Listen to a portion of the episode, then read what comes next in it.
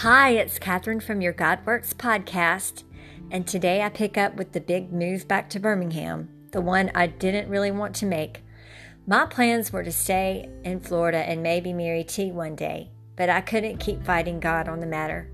It was February 14th, 1995, and the movers were scheduled to arrive and load my belongings the next day. I had not heard from T, which was another reason to pack up and move. How could, on Valentine's Day, a man who was there for me when I was attacked and who knew that was my main reason for leaving Florida, not even show up at my door to say goodbye? Thank God for friends. Karen and Jill took me to dinner and we had a great time, although I was full of emotion knowing that would be our last evening together, except on my occasional visits back to St. Pete. When I arrived home that evening, the neighbor that lived across the hall met me outside.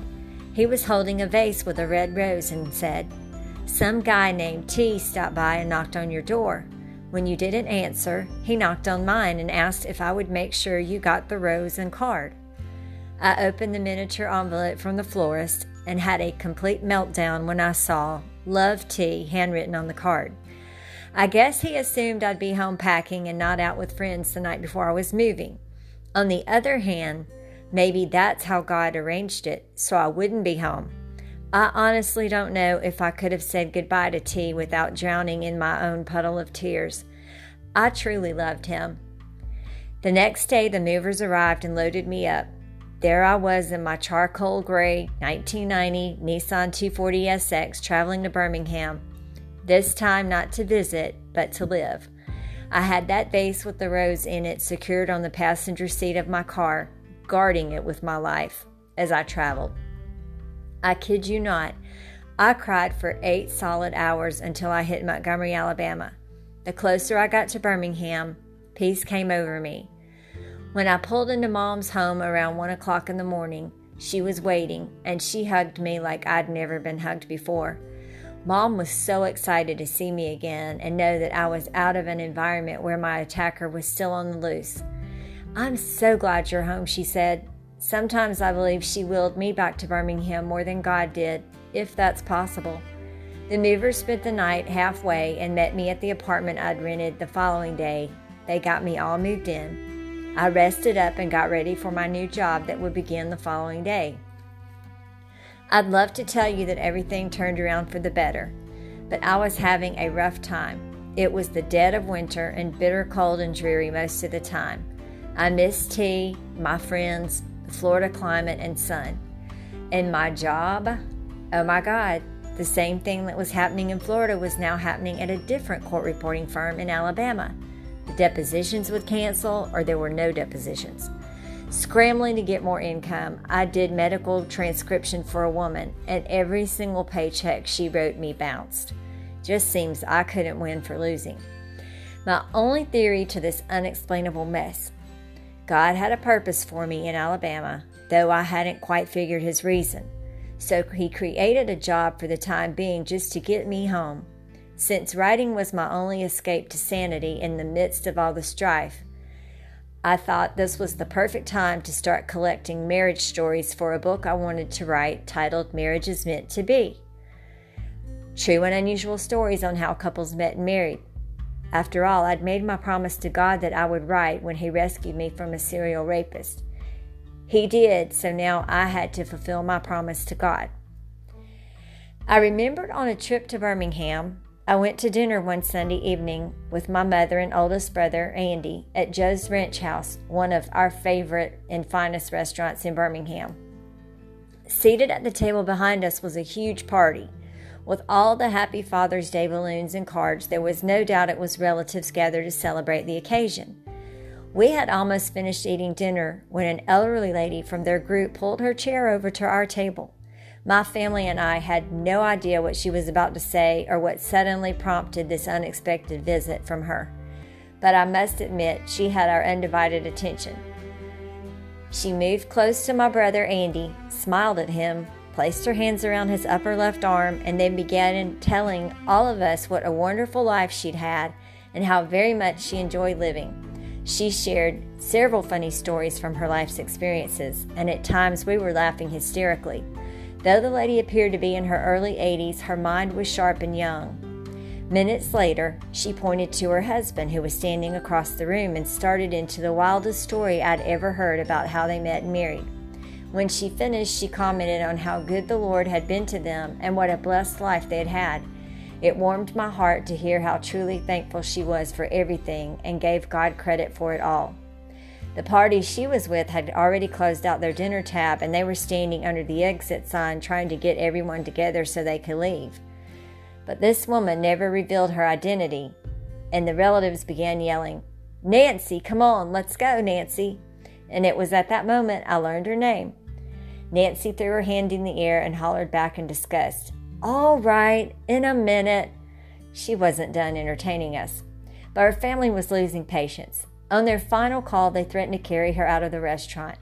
Having heard that, Nancy got up to leave, but before she did, she hugged our necks and stated what a pleasure it was meeting us, and she hoped to see us again someday. Now back in Birmingham, I wanted to contact Nancy and seek permission to publish their marriage story, but I didn't know her last name or anyone who knew her. I was clueless where to even begin looking. I had recalled a comment my brother Andy made the evening we met Nancy. He stated that her husband was big into Alabama football. Well, in the South, that statement is considered generic. Many Alabamians are big into Alabama football. As far as I was concerned, that expression was of little importance and was not going to help me at all. So I telephoned my mom and asked if she might remember the evening we met Nancy, and if by chance she did, did she recall the couple's last name? I was surprised when mom rattled it off without hesitation. I thanked her repeatedly, then I opened up the phone book when you could look in the phone book for someone's name and number, and I found the listing. I started to dial the number, and suddenly I felt like a complete idiot. How would I explain this? Would Nancy remember me from a brief encounter two years ago? Would she still be alive? What if something happened to her? I then reassured myself these were risks I had to take if I wanted to achieve my goal writing my book. On the second ring, a gentleman answered. May I speak to Nancy? I asked. There was a pause. Nancy? Yes, sir, I replied. Solemnly, he responded. Honey, Nancy died a year ago. This is Fred. Well, with that news, you could have buried me. All I could say was, I'm sorry, and I hung up. But afterwards, I had an overwhelming compulsion to write Fred and explain the reason I called. Before five o'clock that afternoon, I had mailed him a letter. I described the night I met Nancy and recited their marriage story as she related it to me. Then I gave a brief description about my book and asked permission to print the story. When I came in from work the next day, there was a message on my answering machine. Fred had received my letter and sounded ecstatic over the idea of having his and Nancy's story published. We made arrangements to meet the following Monday at his sporting goods store in the local mall. I wanted to introduce myself and discuss the story as I had heard it, making sure it would be accurate. When I arrived that morning, Fred greeted me with a kiss on the cheek. Then he escorted me into his office and pulled two chairs side by side for our interview. I looked around. Trophies and awards from years past to present filled his office. Pictures of him with prominent people such as the legendary coach Paul Bear Bryant covered the walls. I had no idea this man was such a celebrity. After I browsed over his honors and awards, we sat down and Fred began telling the story of how he met Nancy. Once in a while, a tear would roll down his face. When he expressed how much he missed her, a golf ball sized lump developed in my throat. It was all I could do to hold back my own tears, but somehow we managed to make it through. When the interview was over and I was about to leave, Fred turned to me and said, You're my buddy now. Don't let it in here. You call me. I consider you my friend. I felt extremely honored. When I met Nancy, the thought of writing Marriage is Meant to Be had not yet developed. But I don't just believe, I know there is a reason for everything. I always wondered what compelled Nancy to pull her chair over to our table that Sunday evening and begin telling total strangers how she met her husband. It became the first chapter in my Marriage is Meant to Be book, and that was just the beginning. God works. Tune into my next podcast and follow me along my spiritual journey, detailing how God has worked in my life from then until now. Remember, no matter what you are going through or how bad things get, You can find God right where you are because God is always right there with you. Thanks so much for tuning in. May blessings flow your way today.